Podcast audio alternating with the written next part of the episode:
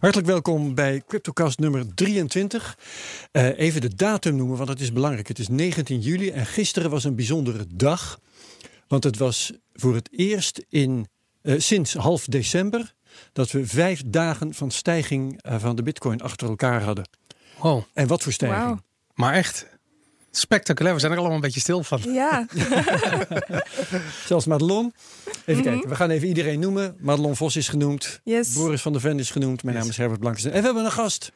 En de gast is Marius Jansen. Hartelijk welkom, Marius. Dankjewel, dankjewel. Je bent van deribit.com. Klopt. En Deribit is een uh, uh, optie- en futurebeurs voor bitcoin. Klopt, ja. En uh, nou, we hebben het daarover gehad. En ik viel pas echt van mijn stoel toen ik jou vroeg hoe lang functioneert die al. Want we hadden namelijk vorig najaar, weet je nog Boris, toen hadden we die CME, of uh, Chicago Mercantile Exchange. Ja. Begon met een futurebeurs voor bitcoin, was een uh, hele toestand. Ja. Mm -hmm. En Marius is er al twee jaar mee bezig. Klopt, ja. Waarom wisten wij dat niet? Uh, Stom van ons natuurlijk, maar waarom ben jij niet zo bekend als die Chicago Mercantile Exchange nou, omdat uh, wij, vorig jaar werd? Ja, wij zijn dan een bitcoinbeurs uh, waar ook waar bitcoin de underlying is. Dus uh, je moet bitcoin uh, depositen en daarmee kan je handelen. In plaats van dollars, zoals daar ja, in Amerika. klopt. Dus het is echt een, eigenlijk is het echt een retail product. Zo is het ontstaan. Echt voor, echt voor de... Maar dan nog, je hebt hoeveel omzet per dag, vertelde je? Uh, we zitten vandaag op zo'n 35 miljoen dollar op een dag. Dat is niet normaal. Oh. En dan onder de radar blijven.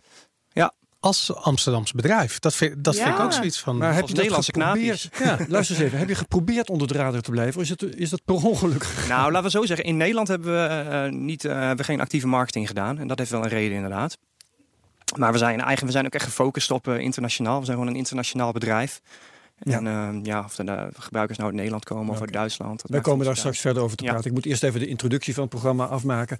Want uh, wij bestaan dankzij sponsors. Dat zijn bitonic.nl, bitmymoney.com en satos.nl. Wat was dat voor gepiep? Was ik dat? Ja, ja dat was ik. Ik verschoof iets. Oh, mijn excuus. Mijn excuus. het, het ging precies synchroon met Madelon die iets deed op de, op de computer. Dus het was net alsof je op een of ander piepding drukte. Wij geven geen beleggingsadvies. We gaan straks praten over onze beleggingen die opeens iets meer succesvol zijn dan ze de laatste maanden zijn geweest.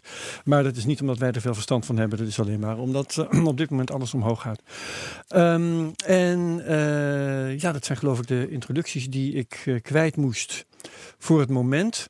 Wat ik wel even leuk vind om te doen, of misschien wil jij dat doen, Madelon. We hadden een uh, uh, actietje om petten te versturen. Ja, vorige mensen week. konden zich bij ons melden. Wat was ook weer de bedoeling?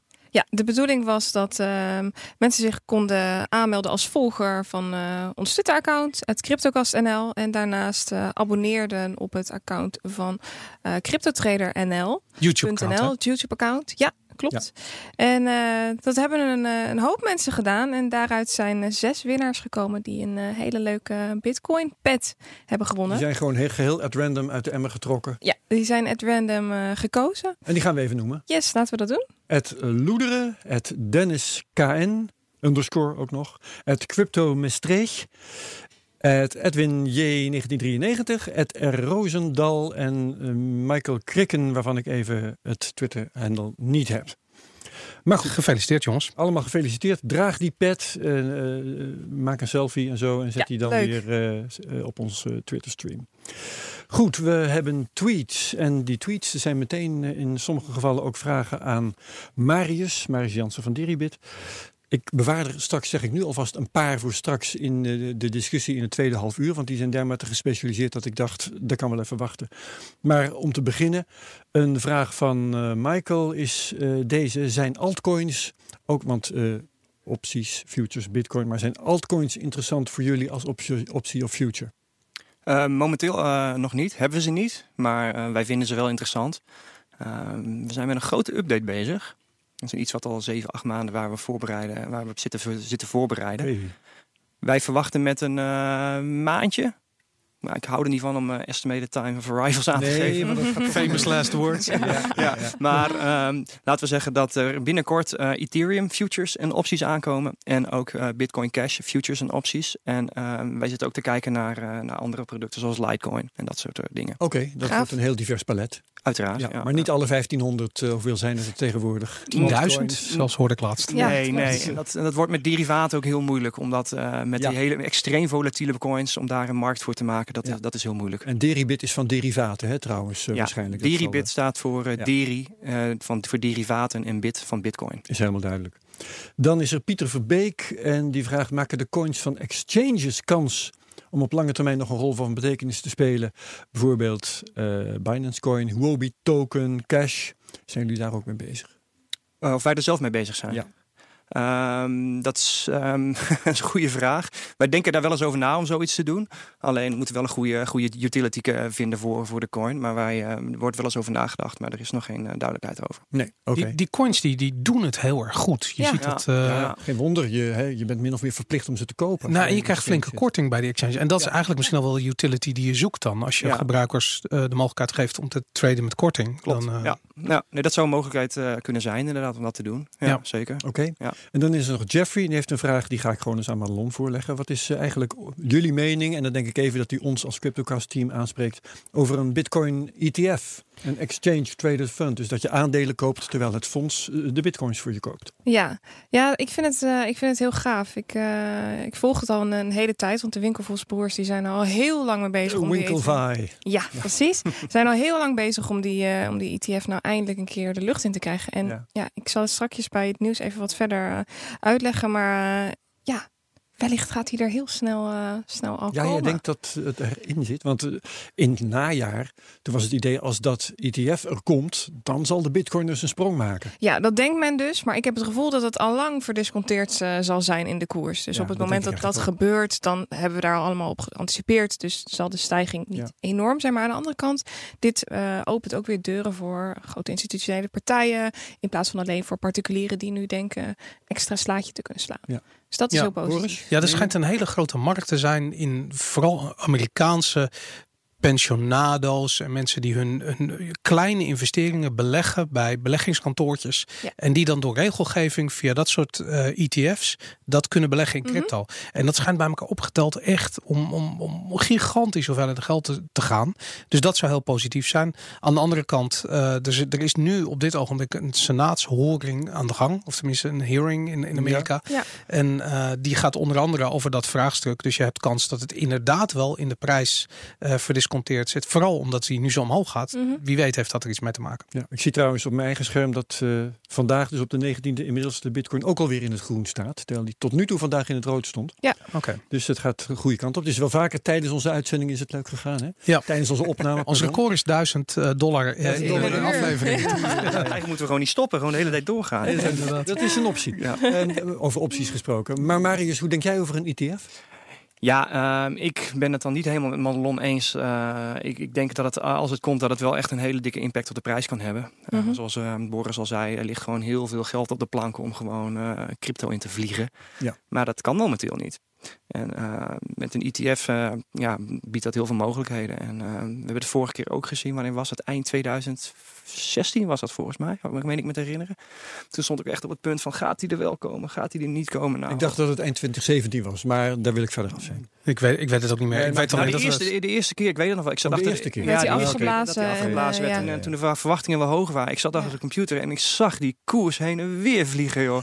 Iedereen dacht dat wat het zou gaan nou, Het was echt, zoals we dat noemen in cryptowereld, popcorn time. Ja. Buitenkansjestijd voor Madelon waarschijnlijk. Mhm. Ja, dat zijn zeker buitenkansjes. Ja, ja, Absoluut. ja, absoluut. Ja, Ja. ja. Ehm, goed, eh, genoeg over de tweets. We gaan naar de nieuwtjes. En ik vraag het eerst aan jou, Marius. Wat is jouw nieuwtje van de Nou, week? ik had, ik had niet zozeer een, ehm, een één, één specifiek nieuwtje van de week. Je wou er tien proberen. Nou, nee, meer een beetje wat de trend is van de laatste periode. Ja, heeft ook, heeft, mag, ook, heeft ja. ook met die ETF te maken. En, het was aan de hand van een, eh, een, eh, een Twitterbericht dat ik zag van de CFTC. Dat is de Commodity Futures Trading Commission in eh, de Verenigde Staten. En wat was daar? Er was een van de nou, misschien een, een personeelsfeestje met kinderen erbij. En ehm, wat wel opvallend was, is dat een van die kinderen een briefje ophield. Met waarop stond: eh, I break for Bitcoin, hashtag dream big. En om dat nou van zo'n partij te zien, is, is, nou ja, is wel interessant. En dat doet je dan weer speculeren over waar zijn ze mee bezig en, Hm. en ehm, ja, en wat gaat er komen. En daar ook mee te maken is, de laatste maanden zien we steeds meer echte professionele partijen die zich echt serieus gaan bemoeien met Bitcoin en met crypto. Ik weet nog dat ik toen twee jaar geleden begon, probeerden wij market makers binnen te halen. Gingen wij eens kijken of wij een uh, professionele market maker partij konden benaderen om te kijken of ze geïnteresseerd waren in crypto traden. Nou, veelal werd dat weggewoven. niet interessant, kinderspel, et cetera.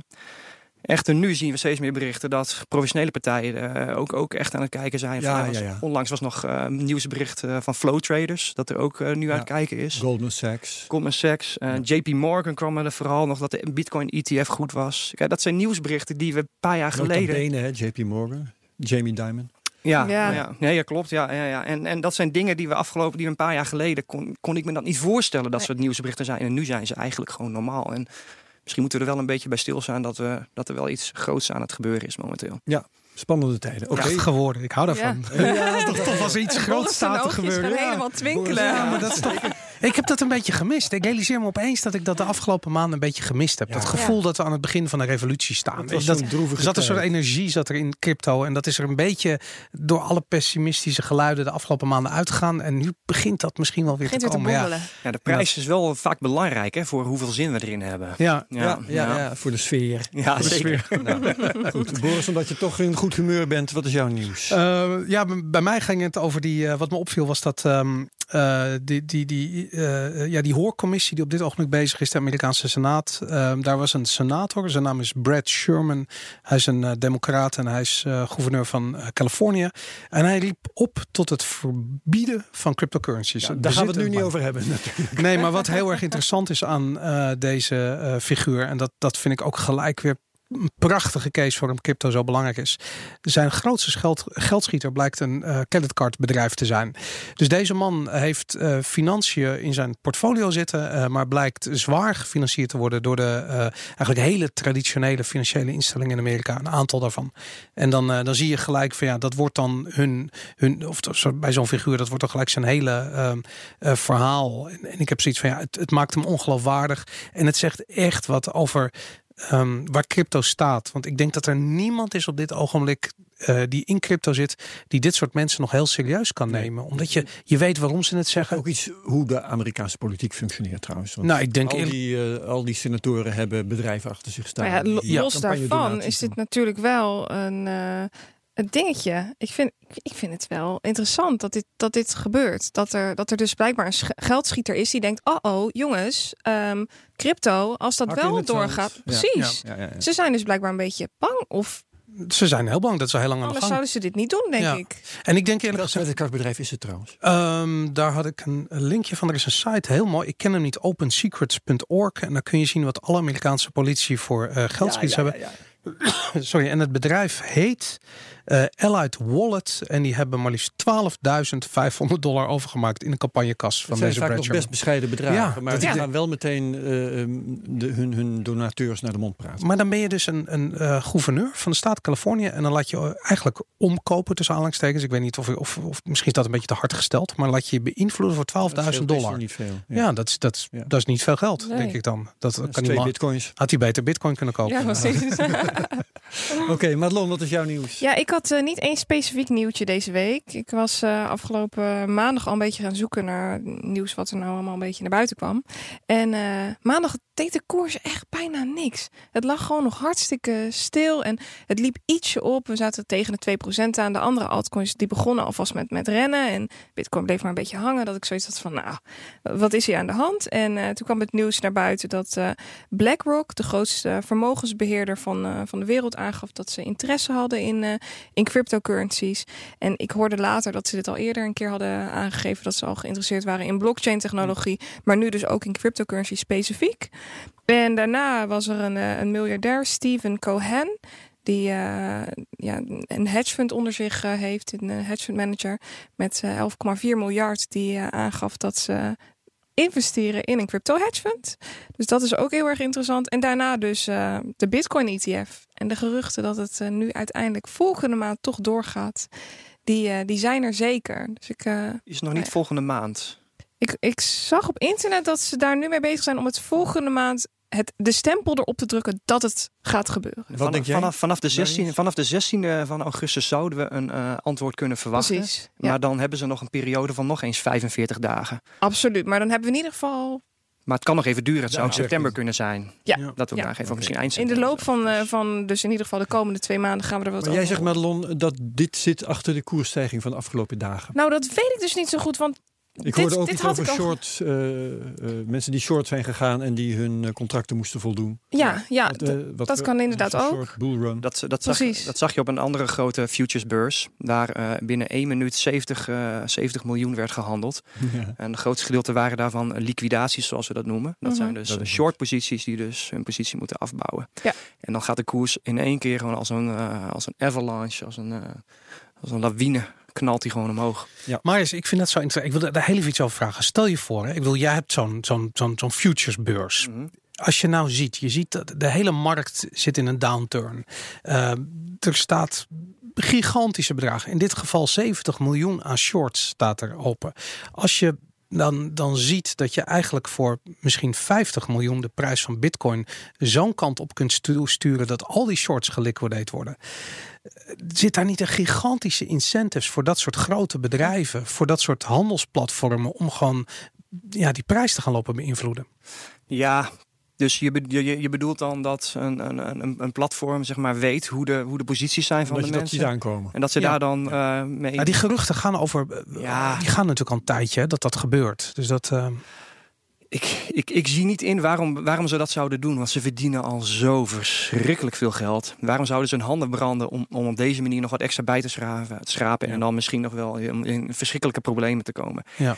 Ik, ik vind het persoonlijk niet heel erg aannemelijk. Alleen het is, het is leuk om daarover te praten. Het is leuk om daarover te speculeren. En, um, maar, ja, maar als ik, het ik, werkelijk zou gaan om het liquideren van die shortposities, dan zou die koerspiek toch heel kort moeten zijn. Nou, hij, hij is ook opgehouden hij nu. Kort. Hij is nu opeens, hij is opgehouden, maar niet hij teruggevallen. Hij het is nu opeens weer stabiel rond de 7500 dollar. Ja, ja. Hij zou zomaar terug kunnen vallen naar 5000 of door kunnen oh, ja. stoten boven de 8000. Ja, ik wil niemand weten. Het, dus het zo met Madelon. Ja, zo daarom, inderdaad. Maar nu nog even niet. Want uh, ik heb ook nog een nieuwtje. En uh, dat is nu we het toch over creditcardbedrijven hebben gehad, dat Mastercard een uh, octrooi heeft verkregen, een patent, op het linken van fiat en cryptocurrency transacties. de bedoeling daarvan zou zijn um, om cryptocurrency transacties de snelheid te geven die creditcard transacties nu hebben. Ja zorgde bij mij voor een beetje verbazing. Want volgens mij zijn creditcardtransacties helemaal niet zo snel. Want aan het eind van de maand krijg je de afrekening pas. En aan het eind van de maand krijgt het bedrijf waar jij uh, iets gekocht hebt zijn geld pas. Ja. Maar oké, okay, het, het, verhaal gaat, uh, Visa en dergelijke, Visa wordt dan meestal genoemd, uh, kunnen zoveel, 20.000 of zo transacties per wat seconde. Is het? Seconde is het. Uh, doen en bitcoin maar, uh, een, wat is het ook, zeven transacties per minuut. Per seconde. per seconde, ook mm -hmm. per seconde. Maar goed, dat verschil is heel duidelijk. Um, Mastercard schijnt dus een patent te hebben verkregen om dat te versnellen.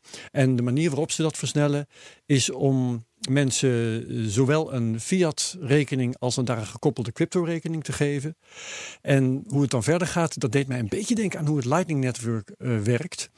Want het uh, bedrag dat je wilt overmaken gaat dan van de crypto-rekening naar de fiat-rekening. En dan wordt er een fiat-transactie gedaan met de daarbij behorende snelheid. En uh, het crypto-verhaal wordt dan later weer verrekend. Is dat niet een beetje omslachtig? Maar het is, het is bizar. Het is bizar. Want als je nou kijkt, waarom zou je een Bitcoin-transactie doen en niet een fiat-transactie, ja. daar heb je redenen voor.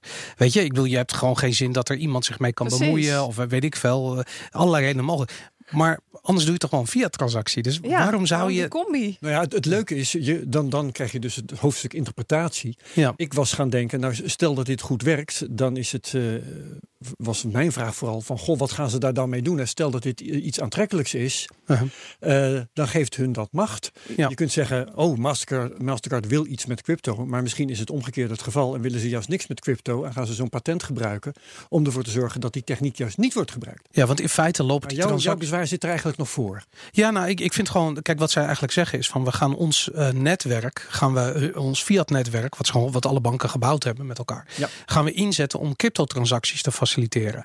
En dat is ja, dat is gewoon heel erg raar. Weet je, ik bedoel dat, dat alles wat je nou, wat de eigenschappen die, die, die voornamelijk Bitcoin, maar de meeste crypto hebben, is dat je juist bijvoorbeeld niemand hoeft te vertrouwen. Weet je, dat er niemand, dat transacties niet kunnen worden teruggedraaid. Al die eigenschappen verdwijnen op het moment dat het via het netwerk van de banken gaat. Ja. Ik snap dat bijvoorbeeld, ja, weet je, vraag bepaalde mensen die, die, die, die vinden het belangrijk om banken te kunnen vertrouwen of een partij te hebben eh, bij een transactie die ze kunnen vertrouwen.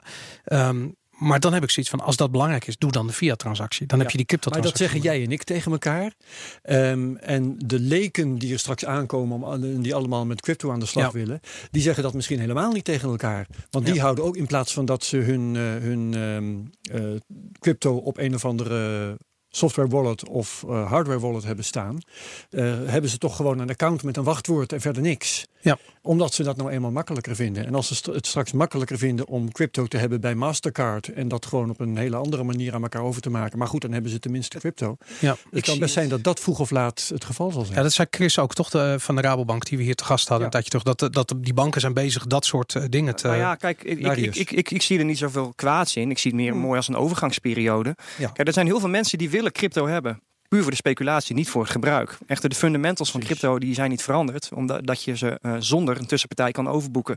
Dat wil niet zeggen dat het uh, af en toe met een tussenpartij uh, overboeken dat het niet interessant kan zijn. Dat kan best interessant zijn. Ja. Zeker als je die persoon, die tussenpersoon, helemaal durft te vertrouwen.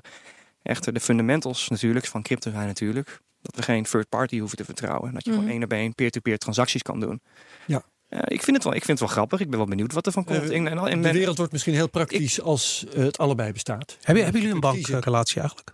Ja, we hebben een bank, ja. Maar kan ik, met, kan ik fiat overmaken naar nee. Deribit? En Wij dan, zijn een bitcoin-only exchange. Wij ja, alles is in bitcoin. Ja, alles straks verder over. Ja. ja. Okay. het is tijd voor de prijsanalyse. Yay, prijsanalyse. Uh, ja, vorige week uh, wist ik het allemaal even niet, uh, niet zo heel erg goed. Ik gaf ook aan van, nou ja jongens, we hangen nu een beetje in het midden. En het afwachten is nu totdat we weer een iets hogere bodem gaan zetten. En ik wacht dan ook op die positieve divergentie die hopelijk gaat komen. En uiteindelijk uh, kwam er geen positieve divergentie, maar hadden we wel, of althans, het was hidden, hidden divergentie. Uh, dus dat is uh, dat de toppen op de RSI, of de bodems op de RSI niet omhoog lopen, maar dat ze bijna horizontaal lopen. Heel klein beetje omhoog was het deze keer. Dus dan, mm, ik, ik, durfde niet zo goed. En op een gegeven moment stampten we voor de tweede keer de bodem aan en toen kon ik aan de onderkant een mooie lijn trekken. En uiteindelijk kwamen we op een mooi patroontje uit. En dat was uh, de ascending triangle. En op basis daarvan konden we een koersdoel berekenen. En uh, ik dacht, we breken niet uit. Dat, dat lukt niet. Het volume blijft achter, ondanks dat we nu omhoog gaan. En uh, alle moving averages zijn nu, nu doorbroken. En het gaat niet lukken. Op een gegeven moment gingen we er toch doorheen in één klap. En ik heb hem nog ja. eventjes ingezoomd. Ik zag je tweet. What the fuck just happened? Ja, ik heb hem eventjes ingezoomd. Want het is echt, jij zei het net al, het is gewoon in, Marius, in, ja. ja. Marius zei het net al. In, in, in 10 minuten uh, gingen, gingen we bijna 10% omhoog. Ja. Dat uh, Zelfs voor ik een beetje vreemd. Liquidaties dus. Ja, ik weet niet of het daar alleen door kwam. Nou, ik, uh, ik denk het wel. ik, ik, durf, ik durf dat niet helemaal te zeggen. Helemaal als ik kijk naar uh, wat we de afgelopen periode gezien hebben qua candles, ook op de 10 minuten grafieken. En, en als dit alleen door liquidatie zou komen, zou dat heel zou, zou ik dat heel interessant vinden. Is er een Um, andere mogelijke verklaring? Ja, er zou een andere mogelijke verklaring kunnen zijn. En uh, dat is ook wat ik vorige week al had gemeld. Coinbase Custody is nu, uh, is nu live. En het zou best eens kunnen dat er een grote partij in één keer... Een, uh, die, Coinbase Custody maakt het mogelijk om voor institutionele partijen... om crypto's te kopen. Ah, dus ook, okay, ook ja, bitcoin. Ja. En veilig op te slaan. Absoluut. Dus dit, dit zou de wegen ja, mogelijk maken voor institutionele partijen om bitcoin te kunnen kopen. En daardoor zou het in één keer een hele opleving kunnen, kunnen geven. En het was dus op een behoorlijk cruciaal punt. En uiteindelijk hadden we een koersdoel van uh, 7600 en die hebben we geraakt. En nu zijn we een beetje aan het schommelen. En ik zie de negatieve divergentie op de vier uur nu rustig aankomen. En na een, uh, na een dag met groen mag, uh, mag het ook weer een dagje met, met rood aankomen. Dus de verwachting is dat we nu eventjes iets teruggaan. En ja, dan moeten we het eventjes even rustig aanzien. We kunnen nog terug en, en voor nu is er echt geen nood aan de man. Ik vind het eigenlijk een hartstikke mooi plaatje. Ja. We zitten in die, in die hele grote driehoek nog steeds op de, op de één dag grafiek. En daar zijn we nog niet uitgebroken. We zitten nog niet aan de bovenkant, niet aan de onderkant. Dus voor nu zitten we lekker in het midden. En ja, maar jij zit dus niet meer vol angst naar beneden te kijken. Nee, ik, eh, ik kijk niet meer over het randje van de afgrond, wat dat betreft. dus dat is, uh, is heel erg positief. Ja. Zegt de manier waarop die pomp heeft plaatsgevonden. Hè? Ik bedoel, eigenlijk out of the blue. In één keer gigantisch hoeveel volume erbij. Ja. Prijs schiet omhoog. Zegt dat iets over de prijsbeweging. Dus laat ik zo zeggen, van als je, als je kijkt naar waar dat geld van. Het lijkt inderdaad op een partij die gewoon in één keer heel veel bitcoin koopt. Um, Waarom zou een partij dat zo doen? Dan kan je er veel beter rustiger wat opkopen. Ja, dat zou je zeggen inderdaad. Ja, hè? ja. Dus, ja de spike begon op Coinbase. Dus ja, nou, ik, ik, heb er, ik heb er mijn vraagtekens wat is, bij. Wat is mogelijk is dat de Coinbase eerst dus gewoon ja, door een partij gewoon wat op werd gekocht. En daardoor dus um, heel veel lui die in shorts hadden uh, ja, een, een liquidatie werd getriggerd. En toen kreeg je die avalanche. Ik denk niet dat, dat, dat crypto zomaar op 10% ermee omhoog knalt. Gewoon omdat er een partij is die heel veel koopt. Daar geloof ik helemaal niks van. Dat zijn, als een partij heel veel bitcoins wil kopen, doen ze dat OTC, over de mhm. counter. Dat doen ze dat niet op de gewone beurs. En, en, en nee, ja, het, lijkt mij niet heel logisch, eerlijk gezegd. het zou kunnen komen door de shorts, maar dan heb ik dit in ieder geval sinds tijden niet meer gezien. En dan spreek ik echt over, over maanden. ja. ja. En, en denk je dan dat, als dat zo is, hè, ik bedoel, dan, dan zijn al die shorts geliquidate, uh, er moet gekocht worden, uh, dat is wat die prijs omhoog uh, duwt. Um, dan zijn de shorts even op. Dan bestaat de kans dat we de downtrend naar beneden weer gaan volgen. Want daar zaten we nou eenmaal in. Mm of heb je juist zoiets van, nou, dit zou ook wel juist zoveel positiviteit kunnen opleveren dat we misschien wel door die 8000 heen gaan? Wat zegt je gevoel? Eh? Maar nu gaat het echt om mijn gevoel? Ja, ik denk het, want er valt technisch niet zoveel over te zeggen, denk ik. Nee, technisch kan ik hier vrij weinig mee. Dat komt ook omdat we de achterliggende reden niet weten, echt de, de fundamentele reden hiervan. Uh, mocht het alleen door de shorts komen, dan zie ik het iets uh, minder rooskleurig in. Als dit komt door een partij die, uh, die veel gekocht heeft, dan is het een stuk positiever. En dan hebben we een upside tot 7800 ongeveer. Oké. Dus niet zo heel ver. En daarna? Wat zie je daarna? Daarna zit een, daar zit een hele sterke weerstandslijn. En als we daar overheen breken, dat, ik, ik, kan niet zeggen of dat gebeurt, maar als we daar overheen breken, dan uh, kunnen we wel weer richting die, uh, die 10k. Ja, maar goed, je zegt een sterke weerstand. Een sterke weerstandslijn is een sterke weerstandslijn. Hele sterke weerstandslijn. Ja, ja, ja daar, dus, dus uh, daar kan ik niks over zeggen. Nee, goed, de kans dat je daaronder blijft is dus wat groter. Ja, klopt. Okay. Voor nu wel. Helder. Nou, ik kijk nog even naar de McAfee Prediction Tracker. En nou, dat zal niet verbazend zijn. Vorige week stonden we meer dan 50% in de min. Uh, John McAfee slaat weer iets rustiger, want we staan nu nog maar 43,5% in de min. Even voor Marius, want die zit heel verbaasd te kijken. De McAfee Prediction Tracker houdt in de gaten of uh, de werkelijke koers van de bitcoin een beetje kan bijhouden wat John McAfee heeft gezegd dat hij gaat doen, namelijk naar een miljoen eind 2020. Ah ja, anders, gaat hij wat lekkers opeten, heb ik begrepen. Anders gaat hij een uh, speciale maaltijd nuttigen en wij zijn zeer geïnteresseerd in de uitkomst. Zodoende. Oké, ehm, dat is dat. Uh, we gaan weer beleggen, jongens. Nou, uh, dat heeft uh, natuurlijk eh, alles te maken met de ontwikkelingen van deze week. Ik, ga, ik vraag het eerst maar eens aan Boris. Ja, nou, we, we zijn weer over de 500. Tenminste, ik ben weer over de 500 dollar heen. We zijn natuurlijk ook gehandeld, fictief uh, weliswaar. Ik benadruk het nog maar eens een keertje. Oké, ja, dit is allemaal fictief. de trom. Ik, ik, de, de, mijn halve bitcoin zit nog steeds, of wat zeg ik, de helft zat in van wat ik had, zat eerst in bitcoin en toen heb ik dat in trom omgezet. En trom doet echt helemaal niets. Het ligt gewoon levensloos als een, als een uh, als, inderdaad, er zit geen leven in. En, dat, uh, en toch heeft het iets gedaan, omdat de prijs ten opzichte van Bitcoin misschien wel gelijk blijft. Maar de prijs van Bitcoin ging omhoog in dollars. Dus in dollars ben ik een heel klein beetje omhoog gegaan. En ik sta nu op 526 dollar 11. Juist. Van mijn oorspronkelijke duizend fictieve dollars is dat er nog over. Ja. ja. Wanneer, wanneer zijn jullie begonnen? Half februari. Ja, dan zijn jullie ook lekker op de piek begonnen. Ja. ja. Nou ja, de piek. Er was een hogere piek, maar uh, inderdaad. Oké, nee, oké. Ja, we zijn, we zijn, er was, het was zeker een piek. uh, nou ja, mijn uh, stand is slechter. Ja, dat vind ik knap. Dat, precies. En um, als ik kijk hoe dat gekomen is, het is wel interessant, want ik zit dus voor, voor 90% in allerlei altcoins. Hè. vorige week stond ik op 405 dollar, nu op 477. Uh, terwijl de week, uh, twee weken geleden stond ik op 526. Terwijl de bitcoin uh, een, twee weken geleden op 6710 stond. Dus Daar zeg betekent, je wel wat. Ja. Ja, mm -hmm. ja, ja, betekent dus dat mijn altcoins minder omhoog zijn gegaan. Ja. ja. dan... in, uh, aan weerszijden van die kuil dan de bitcoin. Precies. En dat wilde ik het omgekeerde zouden verwachten. Ja, want dat, dat wou ik eigenlijk in de altcoins was gebleven. Inderdaad, en dat wou ik ook nog aan Madelon vragen. De afgelopen, nou wat is het, zes maanden sowieso, misschien wel langer, zag je de hele tijd dat als de prijs van Bitcoin omhoog ging, dat de prijs van alts hoger en harder omhoog ging. Ja. En dat is nu niet gebeurd. En ik begrijp er niets van. Nou, dat hangt er vanaf waar je in zat. Want uh, ik heb uh, eh, 24 uur geleden precies een uh, berichtje op Twitter geplaatst. Waarin je heel duidelijk kan zien dat sommige alts wel een over-effect hadden en andere alts niet. Bijvoorbeeld Cardano stond op 20% en Stellar stond op 26%. Want ik heb Nano ook wel op 25% zien staan, maar een dag later stond hij op 0%. Dat is 24 uur genomen, inderdaad. En als je wil dat ik de week er even bij pak, dat kan ook. Uh, dan ga ik dat nu even snel doen. Um, ja, daarbij zien we voor Bitcoin een stijging van 20% ten opzichte van een week geleden. En dan hebben we Ethereum met 11, Ripple met 11, Bitcoin Cash met 22, EOS met 27, Stellar met 70. Dus eigenlijk bijna alles uh, staat hoger dan Bitcoin in de top 10. In dollars heb je het over? Behalve IOTA, Ripple en Ethereum.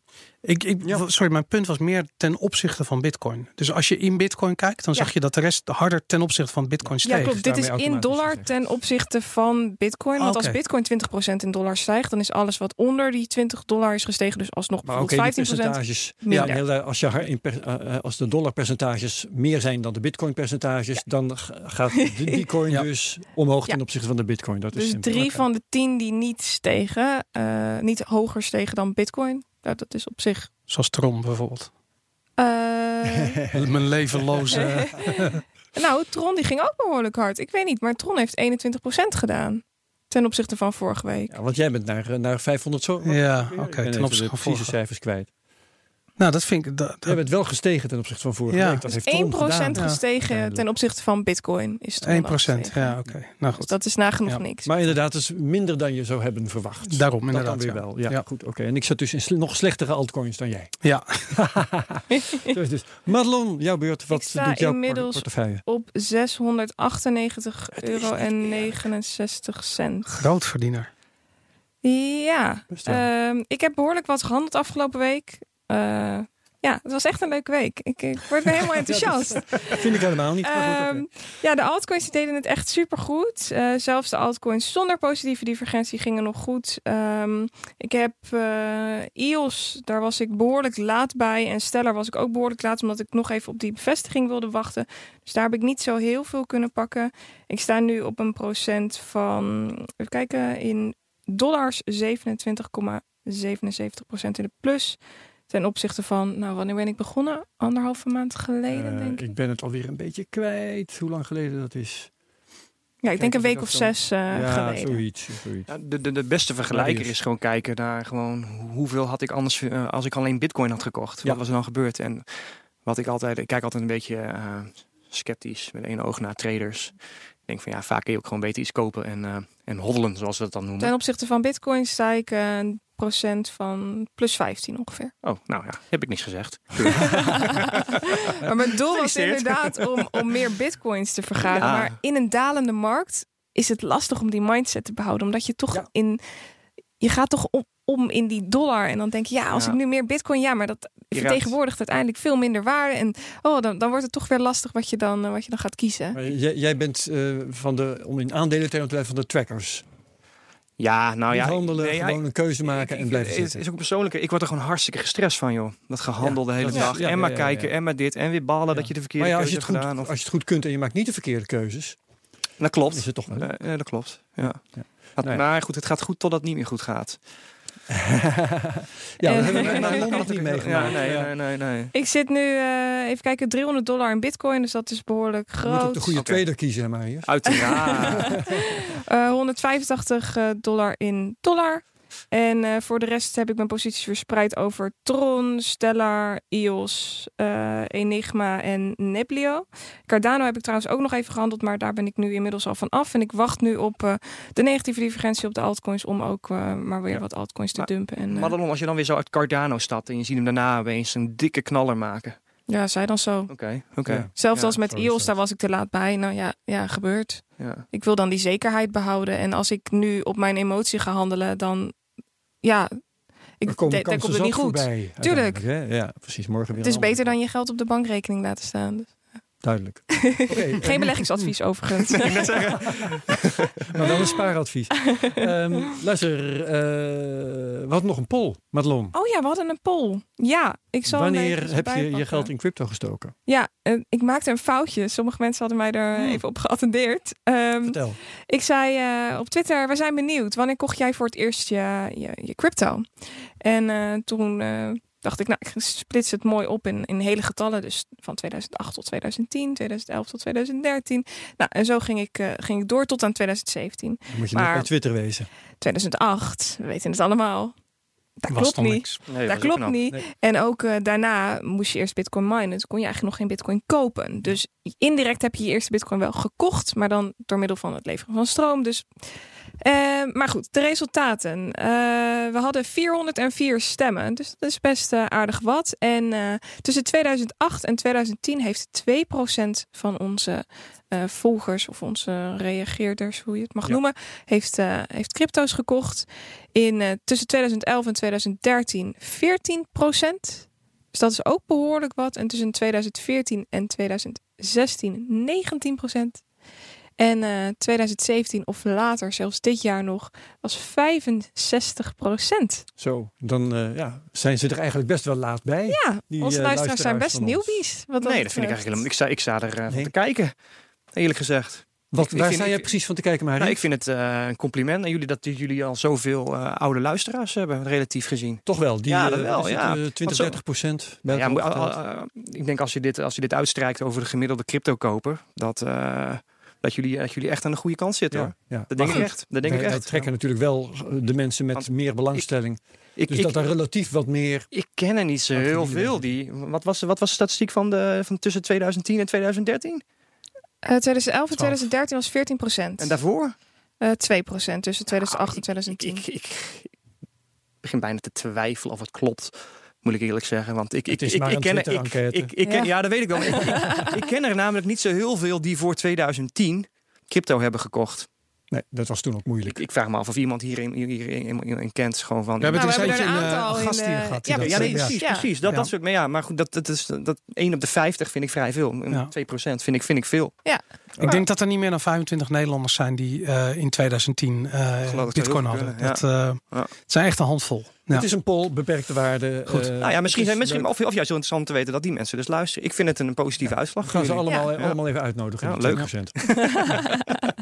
ik heb nog uh, iets te melden, namelijk de 100 dollar per week. Het 100 dollar per week project.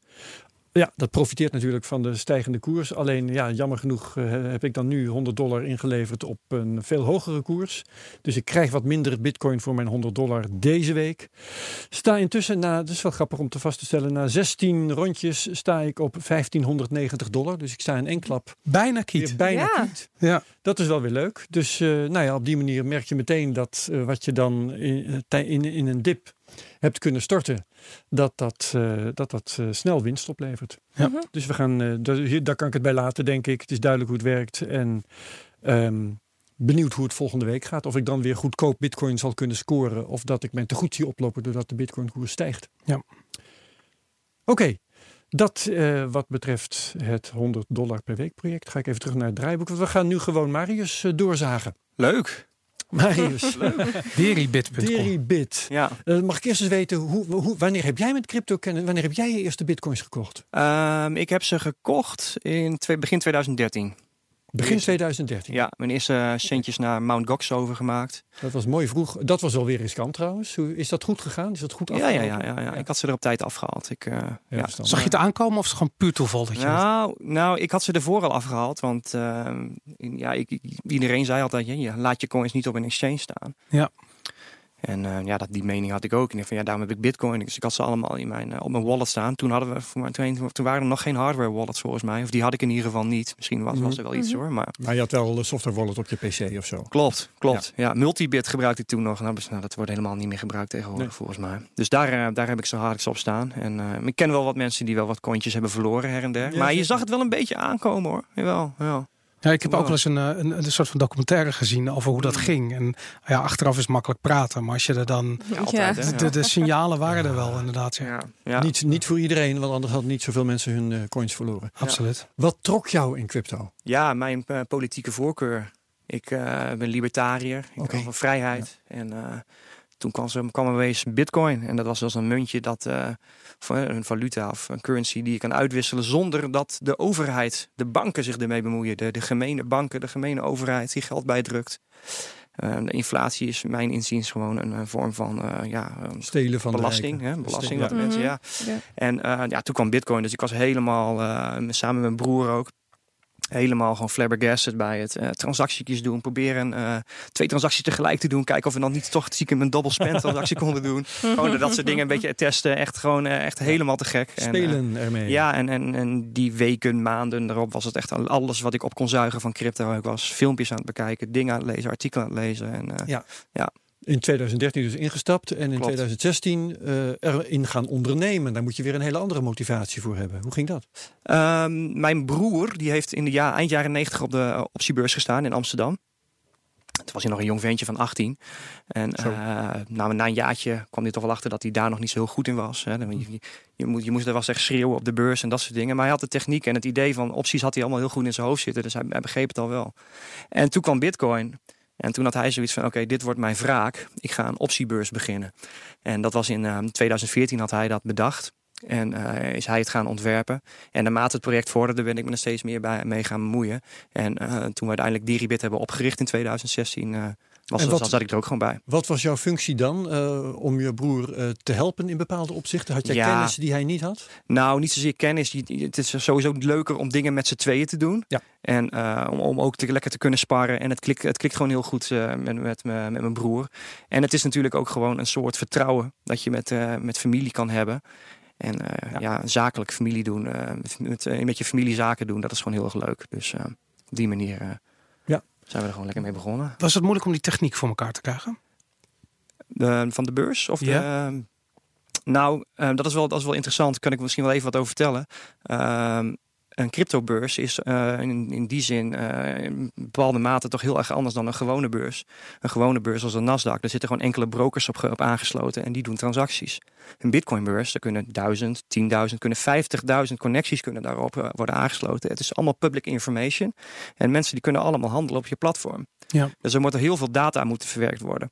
En uh, wij hebben er destijds voor gekozen om het uh, op een bepaalde, met een bepaalde uh, ja, functional programming language te bouwen. Dat is Erlang. Nou, daar ga ik niet al te veel over vertellen. Hebben jullie zelf zitten coderen? Ehm, nee, John en ik niet letterlijk. We hebben programmeurs in Polen zitten. Ja, oh ja. Hm. ja en ehm, daar hebben we gewoon een vast team. Er zijn nu zeven man aan het werk. Ja. En ja, dat was zeker een uitdaging. En hoe vertrouw je die?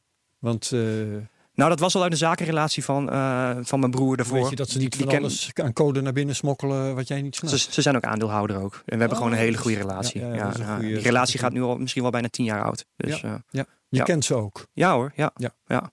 Het is niet zomaar een of andere uh, sweatshop. Uh... Ondenkbaar. nee, uiteraard niet. Nee, nee, het gaat het, om vertrouwen. En je zei het al, van het, gaat om de politiek. Ja, ja, dat vertrouwen gaat het om. Maar het is gewoon, het is zelfs zo dat wij, ehm, wij, kenden daar een partij met een, gewoon een hele goede gast. En dat is iets van, als we dit, als hij, toen had John zoiets van, als ik dit wil doen, dan moet ik het gewoon met hem doen. Want ik probeer maar eens een betere code te vinden.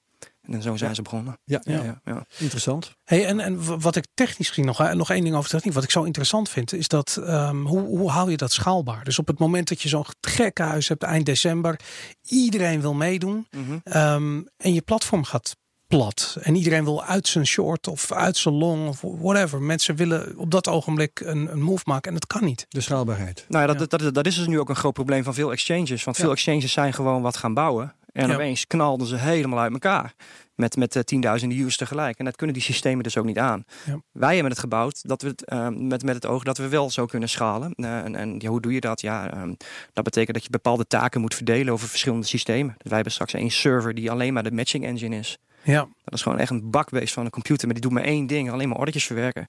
En, en, en, en, en, en, en een andere server doet weer, wat, doet weer andere dingen. En dan verdeel je alles. En geven jullie er ook garanties op? Wij geven geen garanties. Maar ik wil in de zin van, stel je voor dat ik, nou, wil mijn positie sluiten en het lukt niet. Ja, nee, daar kunnen wij geen garantie over geven. Want we kunnen ook een DDoS krijgen. Of de server kan in de brand staan. Er kan van alles gebeuren. Echter zijn wij wel bezig met een... uh, dus we zitten, zitten na te denken of wij uh, niet een, pro een, promotie kunnen doen. Maar dat wij een order reply garantie van 10 milliseconden geven. Ja. En dat is al 50% sneller dan de andere snelste bitcoin beurs ter wereld. eigen hardware, dus niet Amazon of iets dergelijks. Ja, nee, klopt. Een eigen, eigen server uitgekozen, geconfigureerd. Ja, ja. ja. ja. Oké, okay. hoe ben je aan klanten gekomen? Marketing. Ja? ja, gewoon Google advertising. En wat je zei net, het valt eigenlijk wel mee hoeveel marketing we hier in Nederland hebben gedaan. In Nederland doen we niks. Dus alles nee. doe jij in Europa, in Amerika, in... Nou, Amerika ook niet. Maar uh, wereldwijd, ja. En op Twitter wordt heel veel gedaan. Uh, in influencers, mensen die over je praten. Mm -hmm. En mond-op-mond uh, mond -mond reclame. Dat mensen zeggen, hé, hey, dat is een gaaf platform. Dat werkt eigenlijk nog het beste. Ja. Ja. ja. Okay. ja. ja. En heb je veel moeten investeren, het zij in het ontwikkelen en aan de andere kant in het marketen? In euro's bedoel je de ja, vraag? Ja. ja, wat is veel? Dat weet ik niet. Ja, nee. ja nee, kijk, als je, als je, wat is het, wat zijn het, uh, 30 miljoen omzet uh, hebt op een dag, dan uh, is een miljoen uh, ontwikkelwerk niet veel. Nee, nee, dat klopt. Daar in die richting moet je denken. Ja. Ja, ja. ja. Hebben jullie een goede relatie met de AFM? We, we hebben een relatie met de AFM. -hmm. Hoe kijken zij naar uh, Deribit bijvoorbeeld? Nou, dat is uh, misschien had, was die vraag ook anders nog wel gekomen. Wij, um, wij zijn eind, eind vorig jaar hebben wij uh, bij de AFM gecontact. Omdat wij, um, momenteel, om het duidelijk te maken, momenteel accepteren we dus alleen bitcoins op een platform. Alles ja. is in bitcoin. Bitcoin, bitcoin, bitcoin. Dus geen geld. Wij wilden destijds uh, de mogelijkheid verkennen om ook uh, eurotransacties te kunnen verrichten. Dus dat mensen bitcoin on the spot kunnen kopen. Dus een spot exchange. Ja. Um, ja, dan ga je met geld om van mensen. Hoe moeten we daarmee omgaan? Hoe zit het met Know Your Customer? Anti-money laundering. Ja. Dus we dachten destijds, nou laten wij gewoon... En bitcoin is geen geld, hè? Dus en je bitcoin gaat is geen, geen geld. geld. naar wel geld. Is nog niet gereguleerd. Ja, ja, ja, dus wij gingen van niet geld naar wel geld. Dus hadden wij, um, hadden wij besloten om toch gewoon het gesprek te openen met de AFM. Maar echter toen wij bij de AFM uh, aankwamen, ging het gesprek niet eens over um, hoe wij met euro's of do uh, dollars eventueel zouden moeten omgaan. Was er meer het gesprek van, ja, jullie doen futures en opties. Dat zijn derivaten. En derivaten zijn gereguleerd. Dus wij vinden het niet zo leuk wat je doet. En uh, zelfs met de statement van uh, zorg dat je binnen twee weken niet meer in overtreding bent van de wet. En toen zaten wij een beetje met ons handen in het haar. Zo van ja, ja maar uh, een bitcoin is helemaal geen geld. En, en, en, en, enzovoorts. En wij hadden dat ook zeker uitgezocht. Echter, ehm, ja, toen moesten we wel met een, met, met een antwoord komen. En toen hebben we we hebben het uitgezocht, uit te laten zoeken door een advocaat ook. En uh, ja, wat staat er in de wet financieel toezicht? Dat een, een derivaat, een, een, future of een optie, dat er een cash settlement plaats dient te vinden. Dus een afrekening in ja. cash. En dat gebeurt Ja, niet. dat en als gebeurt dat niet het geval Het is Nee, dat eh, is, het, zijn, het bitcoins zijn geen cash momenteel. Echter, uh, hebben wij, uh, dus dat, dat, die, die statement van ons was dan heel duidelijk. Echter begrijpen wij de AFM ook wel. Dus we hebben zoiets van, ja, maar eigenlijk... Kijk, wij zijn allemaal van mening dat bitcoin wel geld is. Wij vinden wij hier wel. Echter, volgens de wet is het nu nog niet zo. Ja. Nee. Um, toen hebben we wel gezegd, uh, jongens, oké, okay, om uh, er tegemoet te komen, we accepteren wij momenteel gewoon geen uh, nieuwe Nederlandse klanten meer. Hè, dan is het voor het, het, gevaar voor de Nederlandse burger is dan weggenomen. Mm -hmm. En ondertussen zijn we aan het kijken naar andere jurisdicties of we daar misschien ons kunnen vestigen. En waar kijk je dan? Malta? Malta is een mogelijkheid. Ja, ja. Zwitserland misschien? Uh, in, uh, in, uh, in Letland kan zo mogelijk komen. Wanneer was Estland, dit? Sorry. Dit speelde in um, begin dit jaar. Dus het is, er is ook nog niet een proefproces geweest. Het is nog Ja, niet. precies. Nee. Eigenlijk is dit gewoon een, een de eerste. Nee, nee ze, ze, zouden binnen een maand een reactie geven. En uh, we zijn nu zeven maanden verder, we Ja. hebben nog niks gehoord. En hoe kijken jullie naar Know Your Customer dan? Ik bedoel, moet ik uh, als ik nieuwe klant wil worden, wat dus blijkbaar nu niet kan, maar uh, dan uh, paspoorten, Nee, dat soort dingen? Nee, iedereen, uh, je kunt, niet iedereen, maar je kan gewoon uh, aanmelden. Wauw, That's it. Ja. oké. Ja, zonder een, uh, met een e-mailadres en een wachtwoord. That's it. Zo. Heel privacy vriendelijk uh, Ja. als ik dit zo hoor. Ja, Ja, ja. En uh, je zei net ook uh, dat je met Amerikanen geen zaken doet. Heeft dat Mhm. een soort gelijke reden? Ja, met Amerikanen, uh, dat is altijd met Amerika zo. Die halen je overal op als, ze, als, je, als je iets doet wat ze niet leuk, vinden, wat ze niet, wat ze niet leuk vinden, zeg maar. Dus hebben wij ook gewoon voorzorgsmaatregelen. Toe. Ja, nou ja, Ja. daar weet Kim.com alles van. Precies. En, um, en zelfs, nou, we hebben gewoon het voorzorg gezegd, nou oké, okay, dan accepteren we ook geen Amerikanen.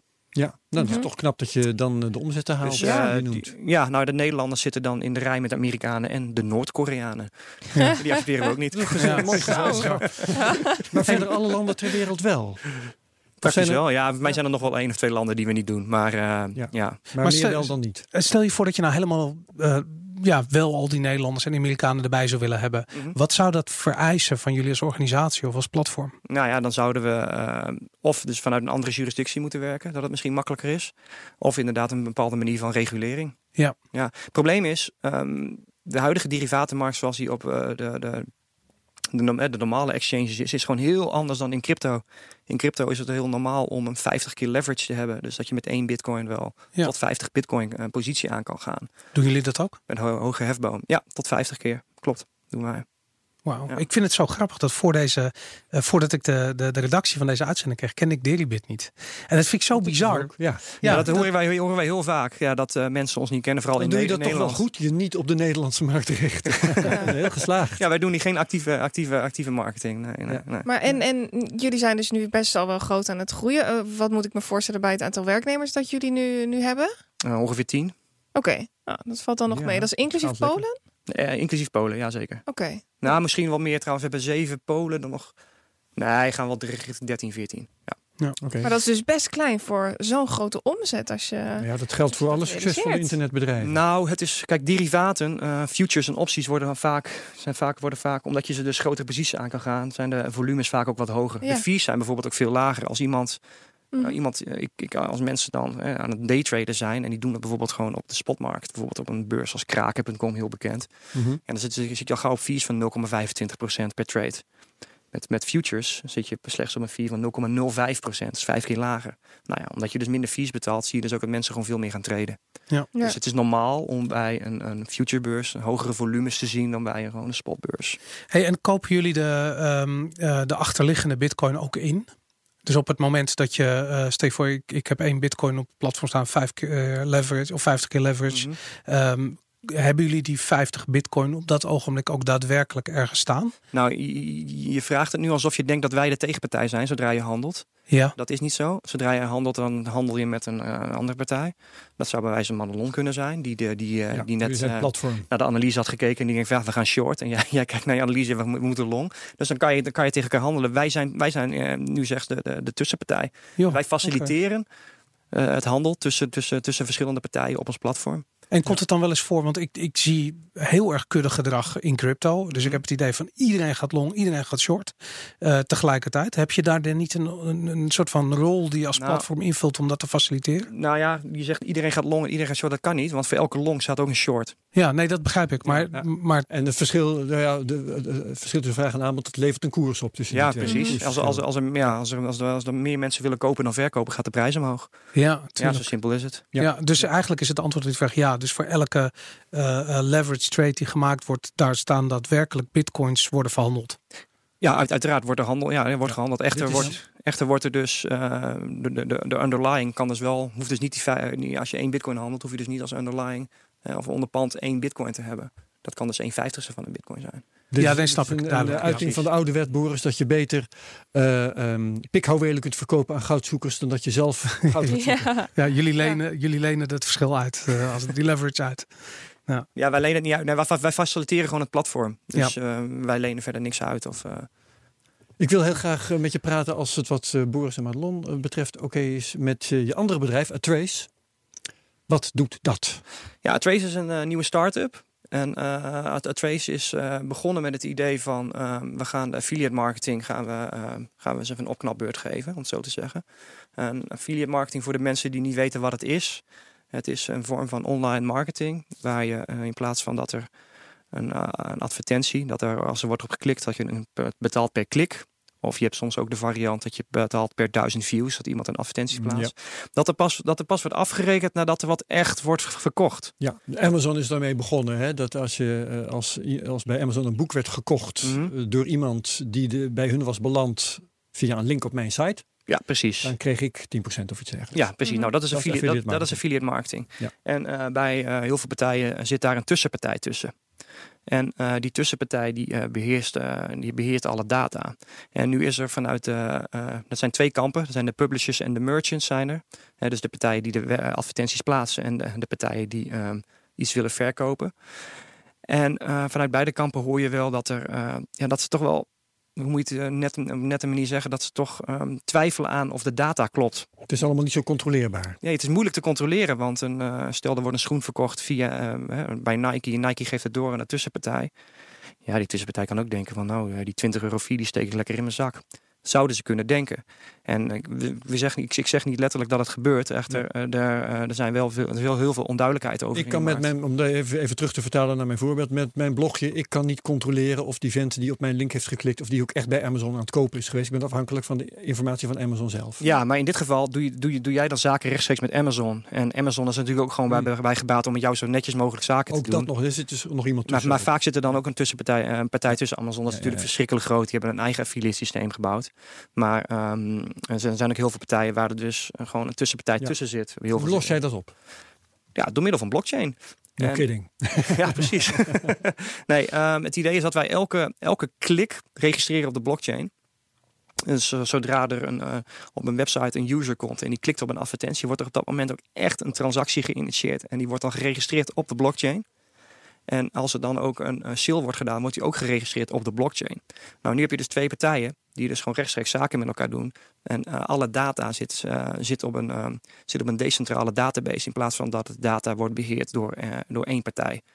En dat is het in een notendop. Ja, het voordeel is dan inderdaad duidelijk. Hè? Dan ja. is het allemaal controleerbaar. Nou, controleerbaar en, en lagere kosten. Uh, hogere efficiëntie, efficiëntieslag kan worden gemaakt. Doorgaans wordt door affiliate networks uh, 20, 25 procent fee gepakt. Wow, ja. En uh, dus als je een boekje verkoopt van 10 en ik krijg 10 euro fee, dan krijg je eigenlijk maar 7,5 euro fee.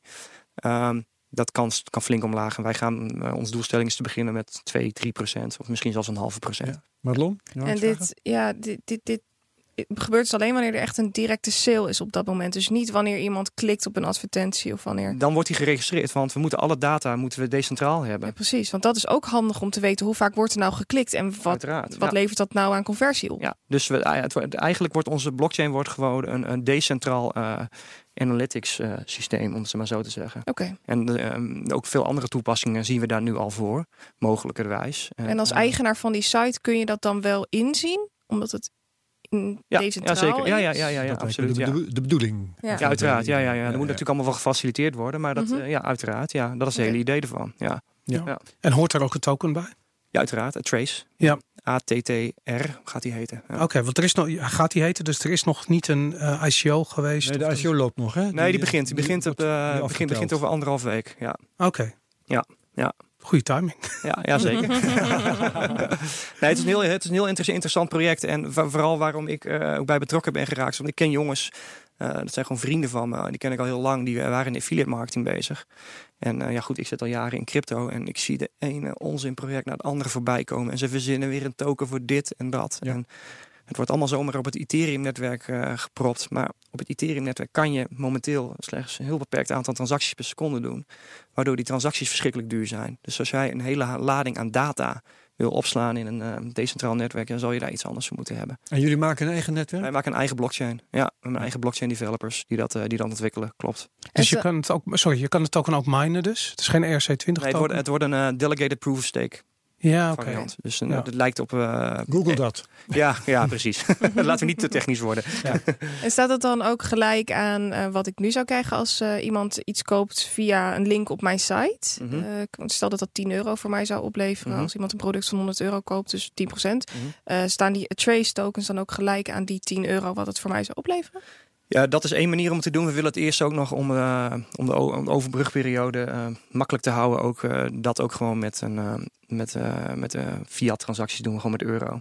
Oké, okay, want op het moment dat die koers schommelt, dan wordt het toch een beetje vervelend als het de ene keer 2 euro is en de andere keer. Uh, Klopt. 12. Alleen dan kan je weer met, uh, met zodoende door middel van voting kan jij, uh, kunnen wij de prijs bepalen door middel van onze nodes. Nu ga ik een beetje mm -hmm. technisch worden, maar dan zou je een soort van voting systeem kunnen maken van hé, hey, wat is nu de prijs? Nou, dan gaat iedereen mm -hmm. voor stemmen. Iedereen die stemt dat de prijs bijvoorbeeld 1 iedereen die stemt dat de prijs 1 euro is. Nou, en de prijs wordt dus ook gemiddeld 1 euro. Blijkt dus uit die stemming, die wint wat. En als jij meer dan 1 of 2 procent bijvoorbeeld er vanaf zit, of hoger dan lager, dan word je gestraft. Waardoor je dus als, als voting, votingmechanisme altijd de huidige prijs van de trace zou kunnen, kunnen, kunnen, kunnen bepalen. En dan kan je die transactie doen. Echter, je wil misschien als uh, verkopende partij of ontvangende partij geen koersrisico lopen. Mm -hmm. Dus je zou ze dan wel direct moeten verkopen op de markt.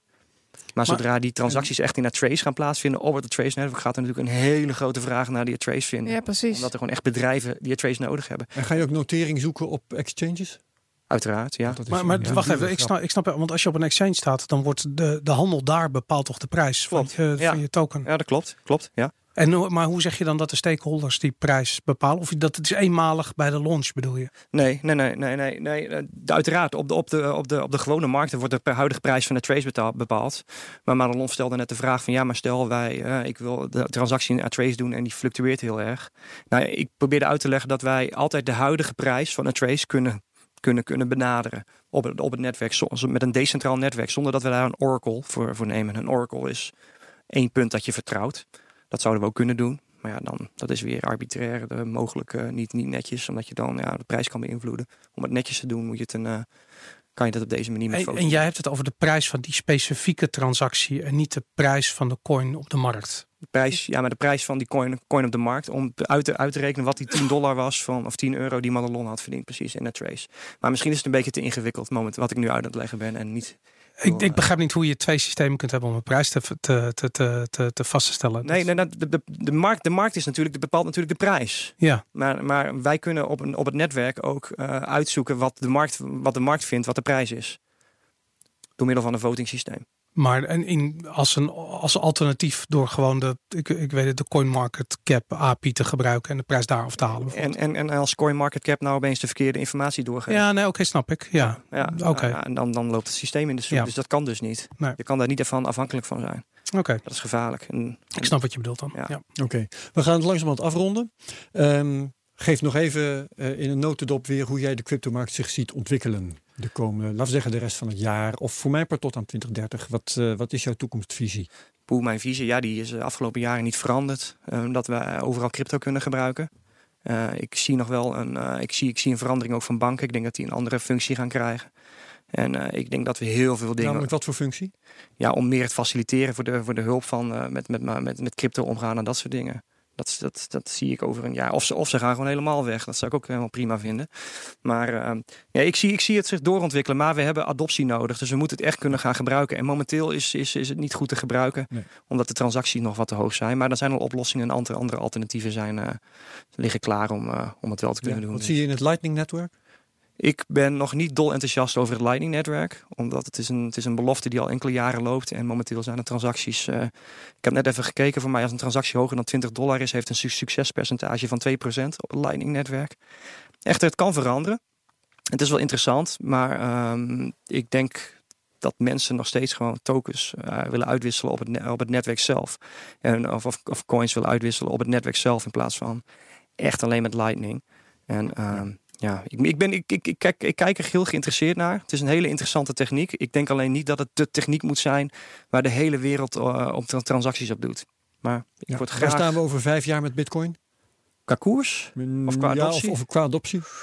Ja, dan moet ik even vijf jaar terugkijken. En uh, ja, het, het, het, dingen, dingen kunnen opeens heel snel gaan. Ik, ik, hoop over vijf jaar dat we op heel veel plekken met crypto kunnen betalen. Mensen zijn nu al gewend om met een mobieltje te betalen als ze in de, in de, in de supermarkten komen. Die, hè, die gewenning komt nu al. Ja. Dus ik hoop dat de stap naar crypto dan ook uh, tegen die tijd dat we dat ook kunnen doen. Ja. Oké. Okay. Ja. Madelon, laatste ronde. Boris? Nee, ik, uh, okay. ik vond het fantastisch. Dan dank ik Marius Jansen heel hartelijk van Atrace en van Deribit. Graag gedaan. En wellicht tot de volgende keer. Ja, en jullie bedankt voor de uitnodiging. Oké, okay. Madelon Vos bedankt. Yes. Boris van der Ven bedankt. Yes, jij bedankt Herbert. Mijn naam is Herbert Blankenstein en dit was de CryptoCast nummer 23. Heel graag tot volgende week. Dag.